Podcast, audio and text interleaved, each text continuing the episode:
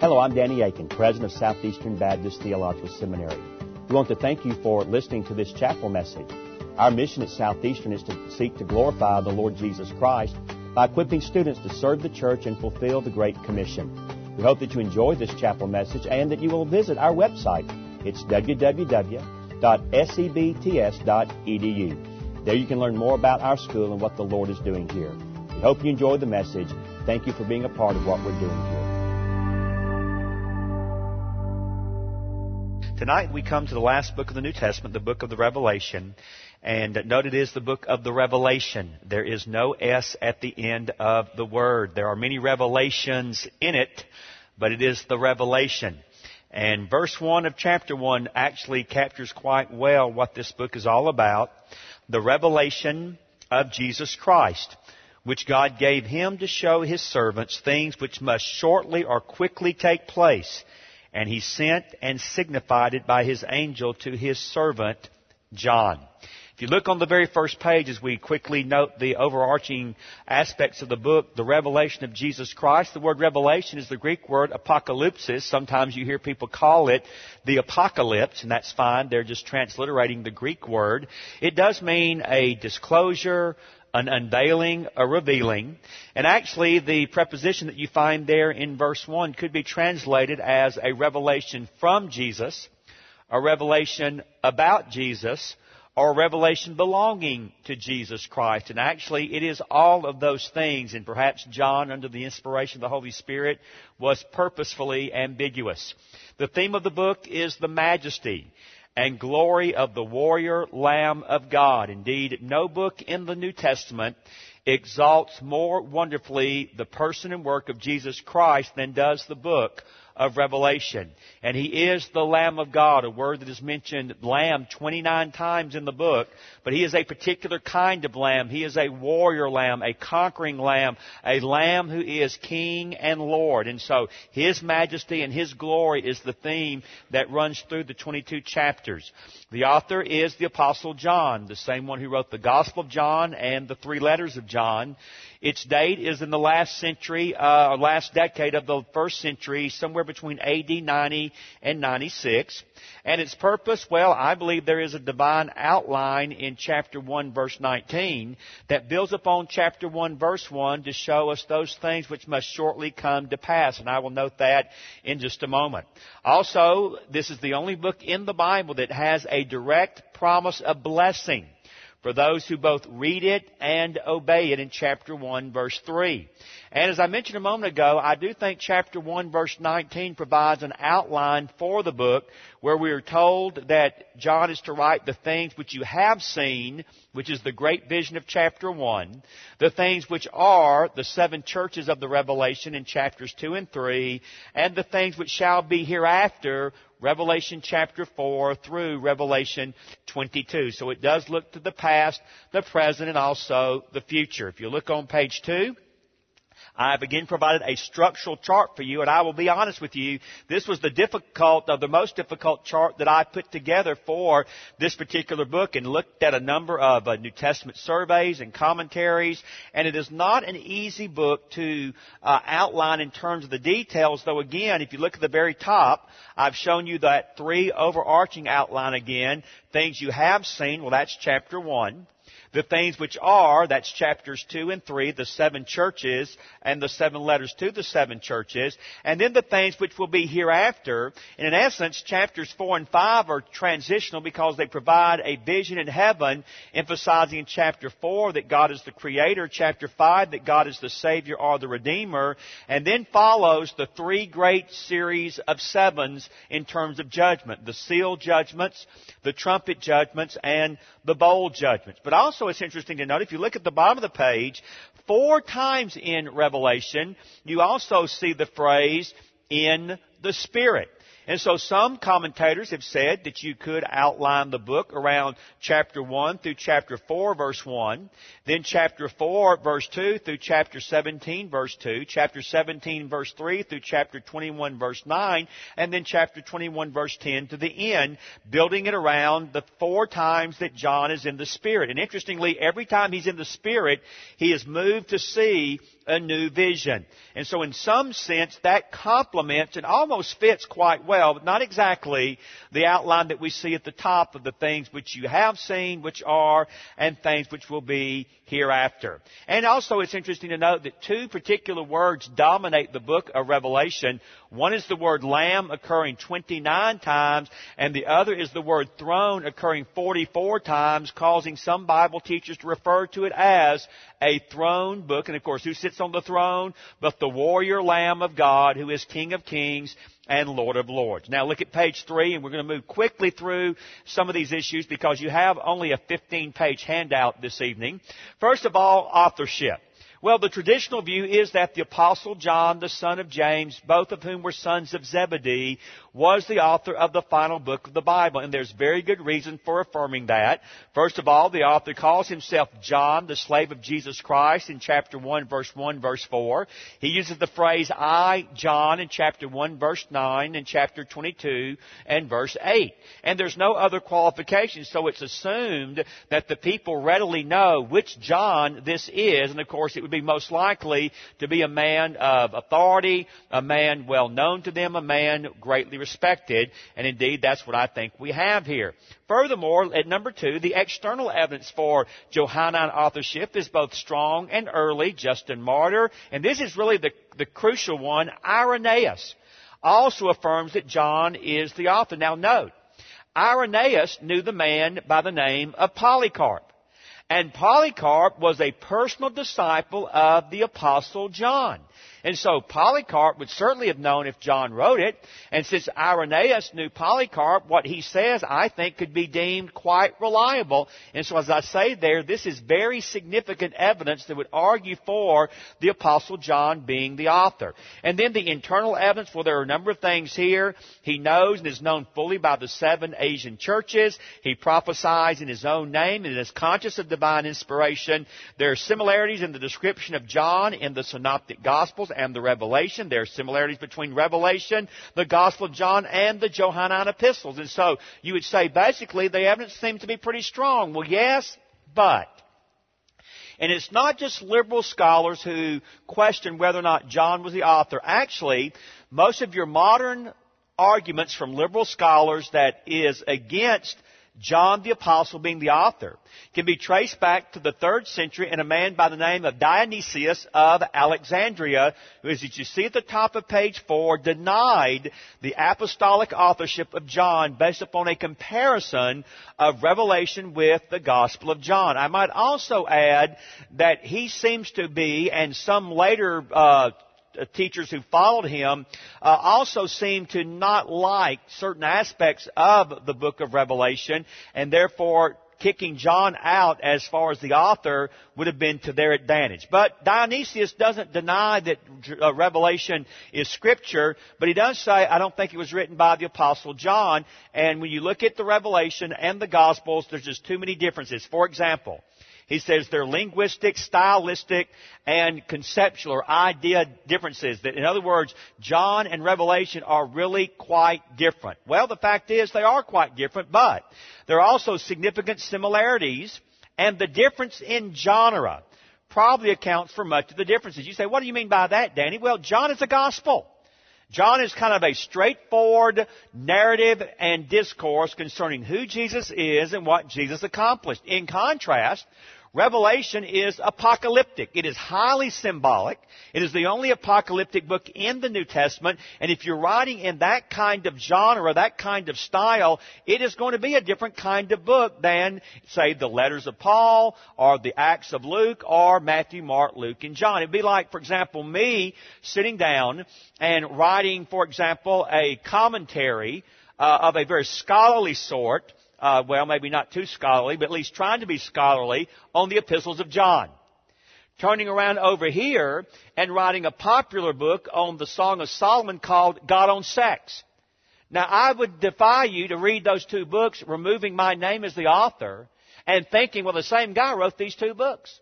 You wouldn't think that at all. There are no funny stories in the Epistles of John commentary. There are tons of funny stories in the uh, Song of Solomon book. Furthermore, the Song of Solomon book is what? Poetry. It's a love story.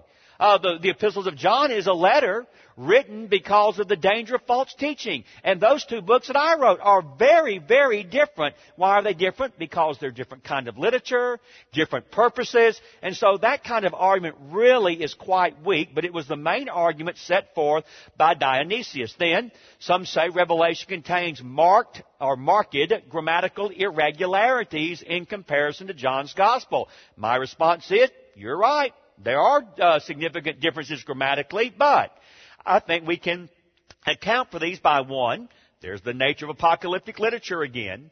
Two, the fact that John may have had a secretary, an amanuensis, when he wrote the Gospels and the Epistles, but most certainly he did not have this when he wrote Revelation. Why? Because he was a prisoner on the island of Patmos. In other words, the most, uh, uh, the strongest New Testament evidence was that John was free when he wrote John, and 1st, 2nd, and 3rd John. And so most likely he could have had some assistance in writing that book. Revelation, number one, is completely different kind of literature. And secondly, he's on the island of Patmos, a rock quarry, as an old, uh, aged man, uh, as a prisoner. There doesn't seem to be anyone there except him, and therefore that would account for some differences as well. Number three, the author of Revelation makes no claim of being an apostle nor does he allude to the incidences in the gospel or to having known Jesus Christ in the flesh. Thus it is argued he could not have been an eyewitness, i.e. an apostle. Response. the purpose of Revelation is eschatological and apocalyptic. One would not expect it to address the Jesus who walked with the disciples for three years. No, he's addressing the Jesus who is at the right hand of the throne of God, who is the Lamb upon the throne, who is King of kings, Lord of lords, risen, ascended, and coming again. That's a different Jesus than the one who walked in humility, God incognito, for the three years of his public ministry. Number four, the differences between Revelation and the other Johannine literature far outweigh the similarities. But actually, Revelation is probably more like the Gospel and Epistles of John than it is like any other of the books in the New Testament. Fifthly, there is a conflicting tradition regarding the date of the Apostle John's death. The stronger tradition says John lived to a very old age at Ephesus, but another tradition claims that he was martyred at the same time as his brother James, or at least before AD 70. However, these latter traditions are very weak and are not the more defensible position. But saying all of that, page 5. Some alternative theories on authorship. Well, some have said there was a guy named John the Elder who must have written different books than the Apostle John. Some claim, like R.H. Childs, a third John, John the Prophet, because he said, well, the epistles to John go to the elder. The Gospel of John goes to the apostle. So we've got to have a third John. We'll make him John the prophet. And then the third one is just the fact that someone unknown to us appropriates John's name to give greater weight to his uh, writing. But as I point out there, this view raises more problems than it solves, and there's little evidence to support the view that the early church would have accepted a false writing. So in conclusion, I think we're on very good evidence, have very good evidence and on very good ground of saying John the Apostle, the apostle whom the Lord loved, wrote the gospel that bears his name, the three letters that bear his name, and the final book of the Bible, the book of the revelation. That was the strong view of the early church. The internal evidence is also strong, and the issues and problems that are alleged, every one of them can easily, I think, be answered and responded to. So, when was the book written and from where? Well, the traditional view is that Revelation was written from the island of Patmos, according to chapter 1 verse 9, which is an island in the Aegean Sea about 70 miles southwest of Ephesus. John has been exiled here during the latter part of the reign of Emperor Domitian, who ruled from AD 81 to 96. And therefore, this would place the writing around AD 90 to 96. Um, many scholars believe, and I happen to be one of them, that John was released. I don't think John died on the island of Patmos. I think he wrote the Revelation. I think he was released, and my own view is that it is possible that he wrote the epistles of John actually after Revelation, or certainly he may have written the epistles of John in terms of 2nd and 3rd John after Revelation, so that though Revelation does fit appropriately as the last book of the New Testament, chronologically, it may not actually be the last one. It is possible he went back to Ephesus, dies a natural death, but before he does, he writes one, two, or three of the epistles. But we can't be dogmatic. It's possible he wrote the epistles earlier, goes to Patmos, writes Revelation, does get to come back to Ephesus. He's now so old, so weak, he's really not capable of much. He's there, he's loved, he's di- he dies, and then he basically is buried there and his life comes to an end. But again, I note at the bottom of page 5 and the top of page 6 that there's really pretty good evidence for the fact that this is the better time of, uh, the better uh, dating of the book as well as the better location. I do point out again alternative views that some want to date it just uh, as in the latter part or just after Nero's reign, who was emperor from AD 54 to 68. They would then date the book between 66 and 69. Others want to push it to another Roman emperor, emperor by the name of Vespasian, who is during this period of 70 to 80. But again, the external evidence and also the internal evidence, I think, points again to the Domitian dating of AD 90 to 96 that's where most uh, evangelical scholars continue to date the book of Revelation. Destination, well, that's easy. The immediate destination is the seven local churches that are mentioned in chapter 1 and verse 4, as well as verse 11. These are the same seven churches that are addressed individually in chapter 2 and in chapter 3. So he's writing to the seven churches of uh, Asia Minor. Then also, we need to understand though, the book has a representative character. And some of you may know what I'm talking about here. Some of you may not. If you don't, don't feel ignorant. It's just something you haven't looked at yet. It's very popular among a certain strand of dispensationalism to believe that chapters 2 and 3, the seven churches, represent seven different ages of church history. I don't accept that. I, I, I, uh, I respect many who hold that view. In fact, it's my understanding that David Jeremiah still holds that view, but that is a view that most dispensationalists no longer hold. One of the reasons I don't hold it is I have to do the very thing I'm always arguing against, and that is it goes against the natural, historical, grammatical interpretation of the revelation. Furthermore, if you take the seven churches as representing seven periods of history, well, really what you need to say is it's representing the seven periods of Western Christianity. And you're basically saying, hang the rest of the world. God was just interested in what was going to happen in the Mediterranean and European world. Well, I find that to be rather um, myopic, short-sighted, inadequate. And so I think you have seven churches that get seven letters, and yet I do think the character of most churches in some form or another is represented by those seven churches. Not in terms of history, but in terms of type. So that you have a missionary minded church, you have church under persecution, you have a church that's got its doctrine as straight as this center aisle, but as he says to the church at Ephesus, you've lost your first love.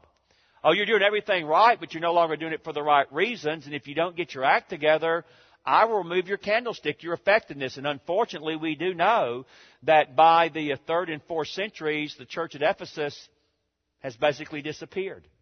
And so I do believe that it is representative then of the types of churches we find at large in the world today. Now, why did John then write Revelation? Well, the occasion at the bottom of page 6. John records that he wrote his book at the direct command of the Lord who appeared to him, chapter 1, verses 10, 11, and 19. Interestingly, this is the only instance in the New Testament in which a writer states this as his reason for writing. Number two, the historical situation facing the churches, in particular these seven, and the church as a whole was an important factor. First of all, persecution from without. Secondly, compromise from within. And actually, I think John was more worried about the latter than the former, that compromise within is far more dangerous to the church than persecution from without. Then top of page 7, there is also a prophetic purpose. A prophetic revelation of Jesus Christ is what we have here in terms of His future final triumph as Lord of Lords and the ethical implications of this for the present. In other words, when you study through the Revelation, you should not simply be working through the book. You should not primarily be working through the book trying to figure out, oh, what is going to happen at the end of the age? You should be going through the book asking the question, what impact and difference should this make in my life right now in terms of the certain coming again of Christ and His rule and reign as King and Lord? Unfortunately, virtually every generation since the first century has worked very hard to try to say, you know, these things in Revelation, they're being fulfilled right now in our lifetime. And boys and girls, all those generations have one thing in common. They were all wrong. Every single one of them. So, for example, if I'm teaching through the book of Revelation, I will maybe raise some hypotheticals such as, you know, if certain events in our world right now were to begin to come to fruition, you could see how potentially that might be fulfilled in Revelation, but then I always quickly add, but you know what, guys and gals? Jesus may not come back for another thousand years. He may not come back again for 10,000 years. And so I am not going to go into this book and tell you who the Antichrist is, who the false prophet is, what specifically are the seals, the trumpets, and the bowls, because you know what? I don't know. And I got news for you. You don't know either, and neither does anyone else. So when you find someone saying, aha, here it is, it's being fulfilled right now before our very eyes, I want to tell you what, warning signs go off all over the place for this boy up here. Because there's a long, long, long, long, long track record of those who've gotten it wrong again and again and again and again. What you need to be asking again is, alright, he wrote this book not only to encourage people in the first century, but to encourage people in every century. He wrote this not only to warn people in the first century, but to warn people in every century. What is he encouraging me to do, and what is he warning me about as well? And so you see there, number one, under letter B at the top, it would help the original readers understand their own times in light of the victorious and triumphant future, but it would also help all future generations of Christians as a message of hope to counteract spiritual deterioration, to encourage perseverance, and to fortify them with the assurance of Christ's ultimate victory. I'll never forget that uh, my former colleague at Southern Seminary, Bob Stein, brilliant, gifted New Testament scholar, especially in the Gospels, uh, was telling me that on the mission field one time he had the opportunity to engage some Chinese Christians who had uh, been very active in an underground church.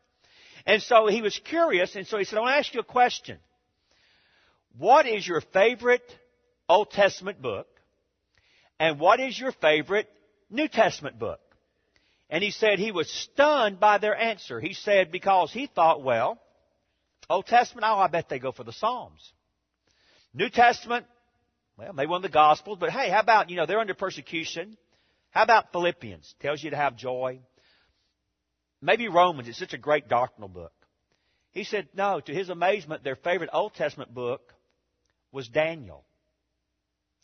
Their favorite New Testament book was Revelation. And he said, why? And they said, because we learn from these two books our God wins.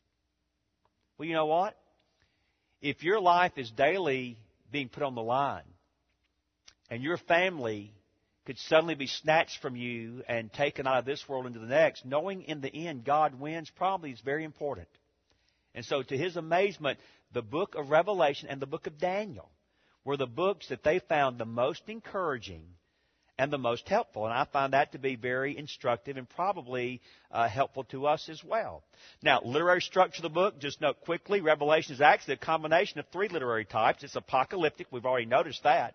It's actually said to be a prophecy in chapter 1 verse 3, and also it has the characteristic of an epistle because of chapters 2 and 3, the seven letters to seven churches. Its characteristics, well, there's rich, representative symbolism, much of it drawn from the Old Testament, some of it explained, some of it not explained. I suspect that God had His reasons for not explaining some of it. Top of page 8.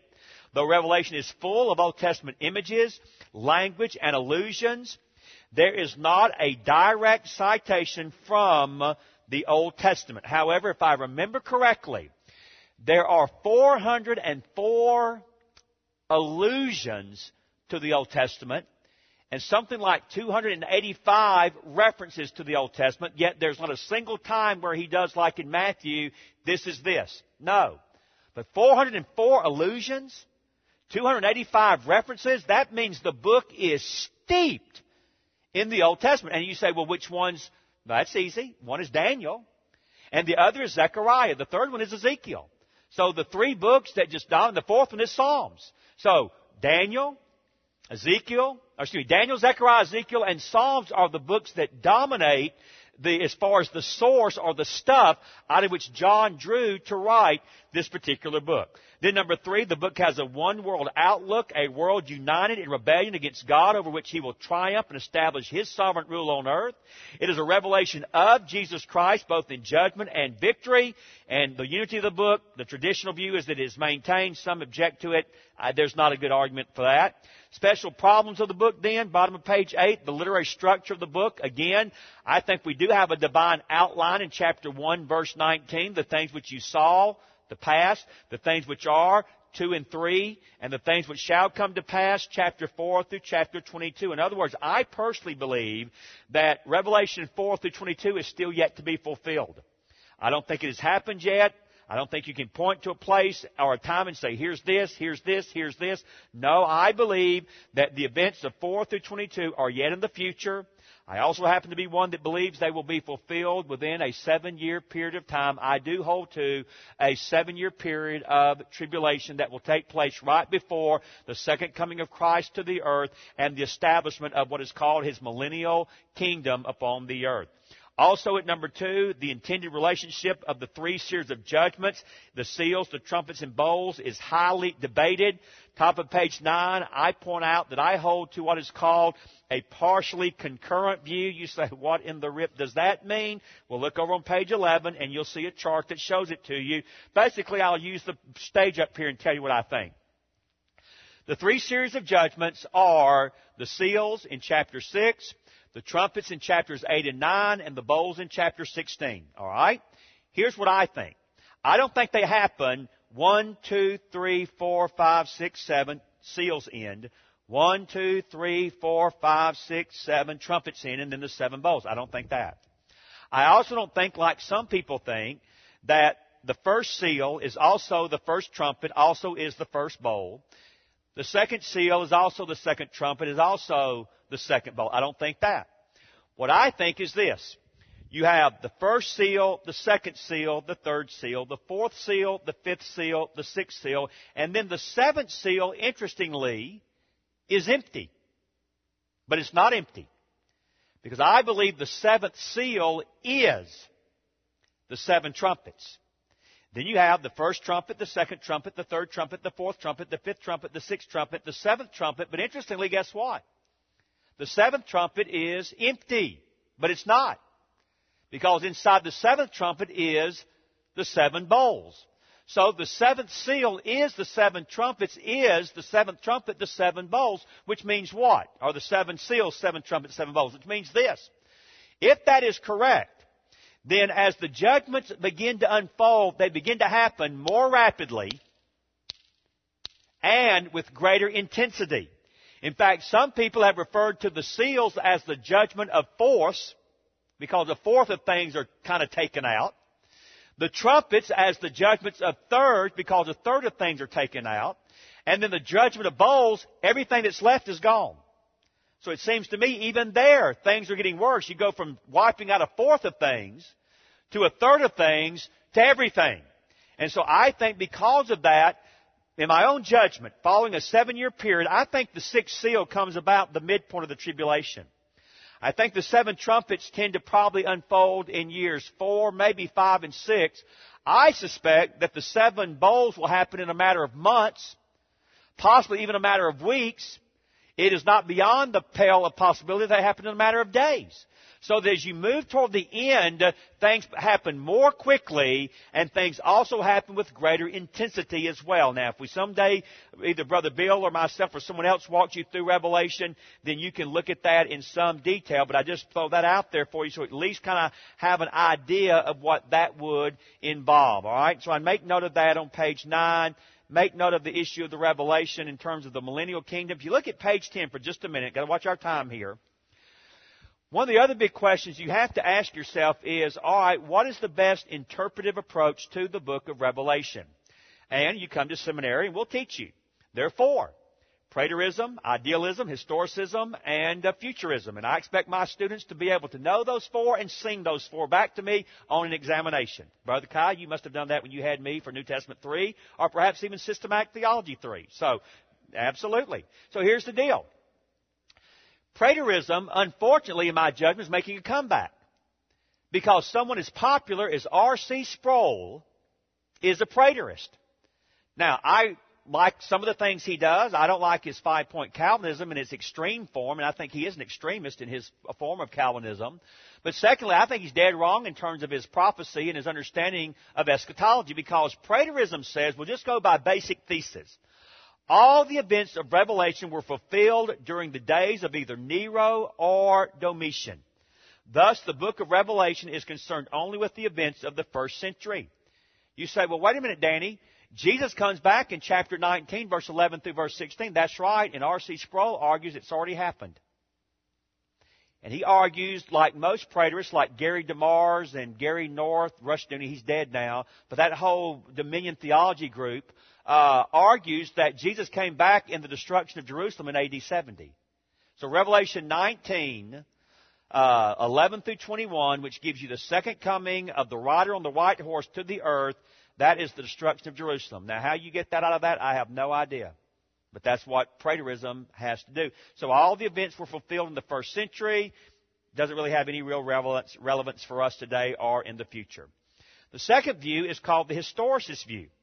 Revelation is a panorama of church history from the initiation of the first century, the apostolic age, to the consummation of the age. So in other words, we would be today, who knows, maybe somewhere in chapter, I don't know, 12, 15, 17, somewhere along the lines. You say, well, how come you don't know? That's the problem with the view.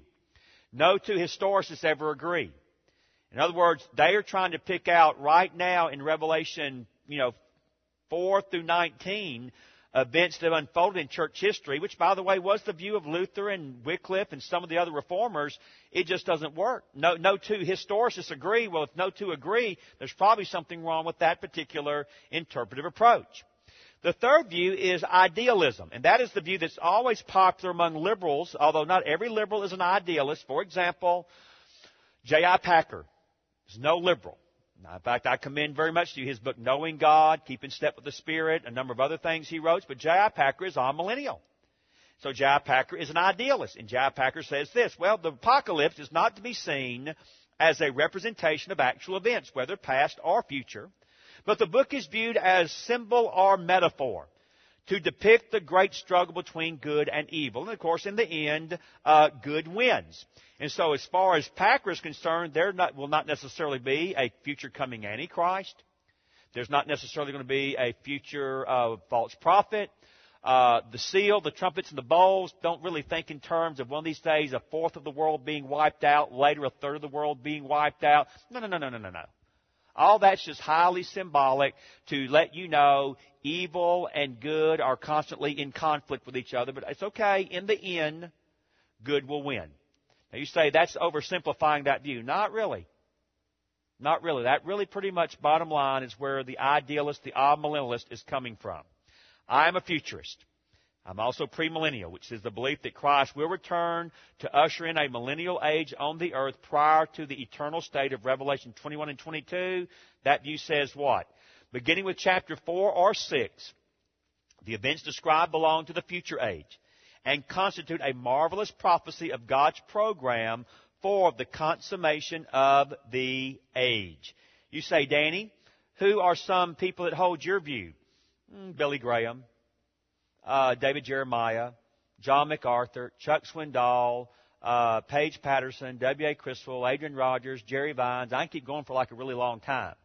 Now, it's very interesting.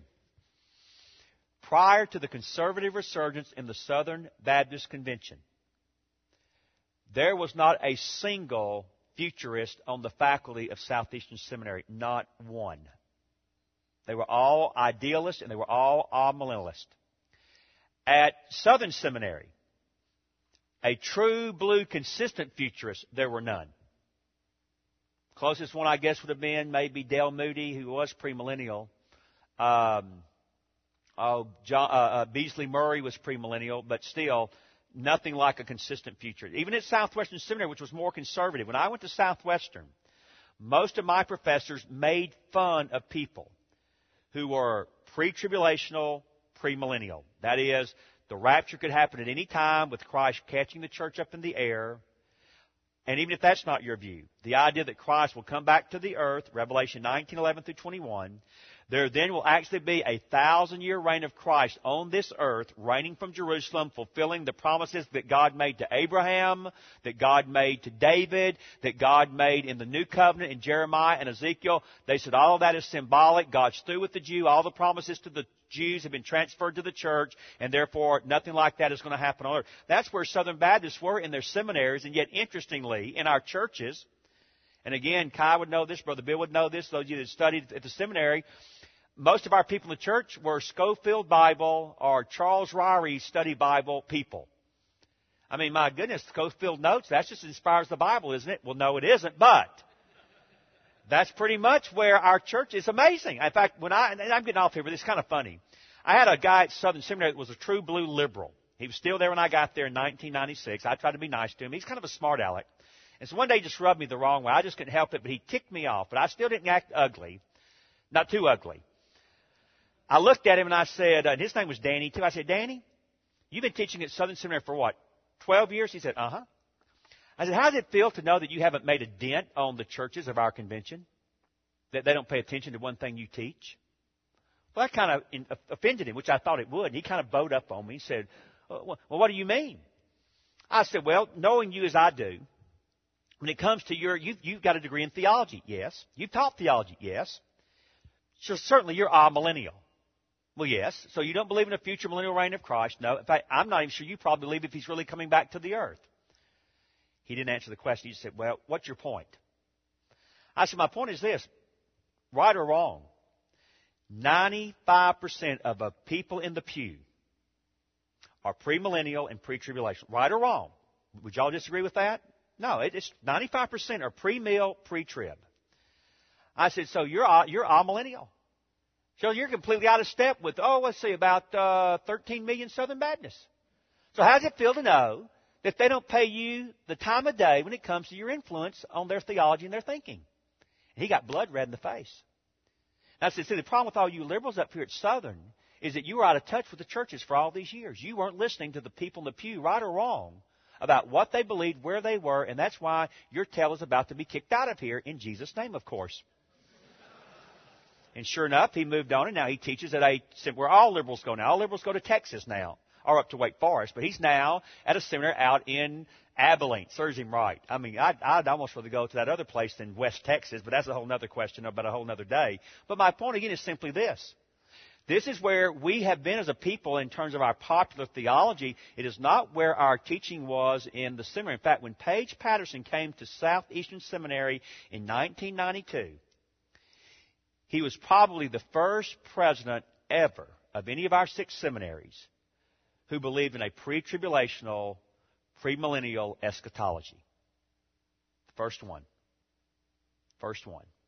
Now there's at least two of us maybe three of us. I don't know where Chuck Kelly is, whether he even has any. No, I'm just kidding. I'm sure he has a theology, but I don't know where he is. But I know there are at least two of us now that are premillennial, pre-tribulational that head our seminaries. One being myself, and one being Paige Patterson. Well, very quickly, I did on page 12 just listed, I thought you'd enjoy having a chart that lays out for you the three series of seven judgments and the content that you find in each of them, so I'll just let you have that on your own. Then also on page 13 and 14, I gave you a very quick overarching run through Revelation and overview that is built around those four visions I mentioned earlier about uh, being in the Spirit and being taken to a particular place. And I tried to make it as helpful as I could so that you can see under Vision 1 on page 13, I gave you a brief statement as to what the Lord Jesus was saying to each of the seven churches, such as Ephesus, he says, remember your first love. And to Philadelphia at F, he says, rest in the promise of God. They were the missionary church under persecution. And to the lukewarm church, Laodicea, repent from your indifference. Then vision two shows that Christ is the Christ of the cosmos. He is the one who reclaims the earth for his kingdom. And there you have unfolding much of the judgment of the great tribulation. Then on page 14, vision 3, you have Christ conquering and judging the great Babylon harlot, both in terms of a religious and a commercial system. Then in vision 4, the Christ of consummation, you've got a beautiful description in Revelation 21 verse 9 and following of heaven, uh, of the new Jerusalem, the new earth, the new heaven. And then the book actually ends, interestingly, with a great, wonderful invitation. He invites the church, he invites the world, and he invites individual believers to come to him. All who will come to him, he indeed will receive them. And then on the last page, I gave you an outline of one of my favorite chapters in the book, perhaps my very favorite chapter, Revelation chapter 5, which talks about the Lamb upon the throne in heaven, that Christ is Lord of history, that Christ is Lord of victory, and that Christ is Lord of glory. And perhaps the key of the text, I will just note as our time runs out, is there in verse 6 and 7 that Jesus Christ is the Lord of victory. What does it say? I looked, and behold, in the midst of the throne, and of the four living creatures, angelic beings of worship, in the midst of the elders, representing the redeemed of all the ages, I believe, stood a lamb as though it had been slain. The word slain is in the perfect tense. The word stood is in the perfect tense, telling us he still bears the marks perpetually of his sacrifice. And also, there was a time in the past when he began to stand. He is standing today, and as far as you look into the future, the Lamb will always be standing very beautifully and picturesquely. The word slain looks to his crucifixion, and the word stood looks to his resurrection. And then you have just an interesting descriptive phrase that if this is all I had in the Bible, I would know that the Bible believes in the full deity and teaches in the full deity of Jesus. He had seven horns, seven eyes, which are the seven spirits of God sent out into all the earth. Horns in the Bible often symbolize strength. Seven perfect. You put together perfect strength. What? He's omnipotent. He's all powerful. Seven eyes. Eyes see. Eyes are the primary means whereby you gain what? Knowledge. Eyes, knowledge. Seven perfect. Put them together. Perfect knowledge, omniscience, all knowing. Seven spirits of God sent out into all the earth. You know there are not seven spirits of God. There's only one Holy Spirit of God, but the number seven speaks of His perfect, complete fullness. So through the fullness of the Spirit, He goes into all of the earth, all of the earth, telling us what? He is omnipresent. He is everywhere present. Well, guys and gals, only God is all powerful. Only God is all knowing. And only God is everywhere present. And so the one who was slain but who is standing is God. And because of his perfect atonement, verse 7, he came and he took the scroll. The scroll, by the way, contains the remainder of the book of Revelation. He took the scroll out of the right hand of him who sat on the throne. And beginning in chapter 6, the warrior lamb begins to unfold the scroll, and out rolls the four horsemen of the apocalypse and the seal judgments. Then out comes the trumpet judgments. Then out comes the bowl judgments. But then gloriously in chapter 19, he himself comes again to rule and reign as the King of Kings and the Lord of Lords. And so as I said at the very beginning, from beginning to end, you want to know what Revelation is about? It is about the glory and the majesty of the warrior lamb who sits upon the throne in heaven. And so that's a quick survey of the book. There's a lot there, and perhaps sometime in the future we'll take a verse by verse look through it as well. Thank you again for listening to this chapel message from Southeastern Baptist Theological Seminary. If you are thinking about theological education on the undergraduate or graduate level, including doctoral studies, we hope that you consider us. If you also find these chapel messages encouraging and a blessing to your walk with Christ, we hope that you will consider financially supporting Southeastern. Our graduates are literally serving the kingdom across this globe, working to carry the gospel of Jesus Christ to a lost dying world. Your gifts will help to train more, and they will serve as a worthwhile investment in God's kingdom. You can find more information about attending Southeastern or supporting us financially at www.sebts.com edu. We covet your prayers and trust that God will bless every good work you do for His glory. Thank you for joining us in our chapel services.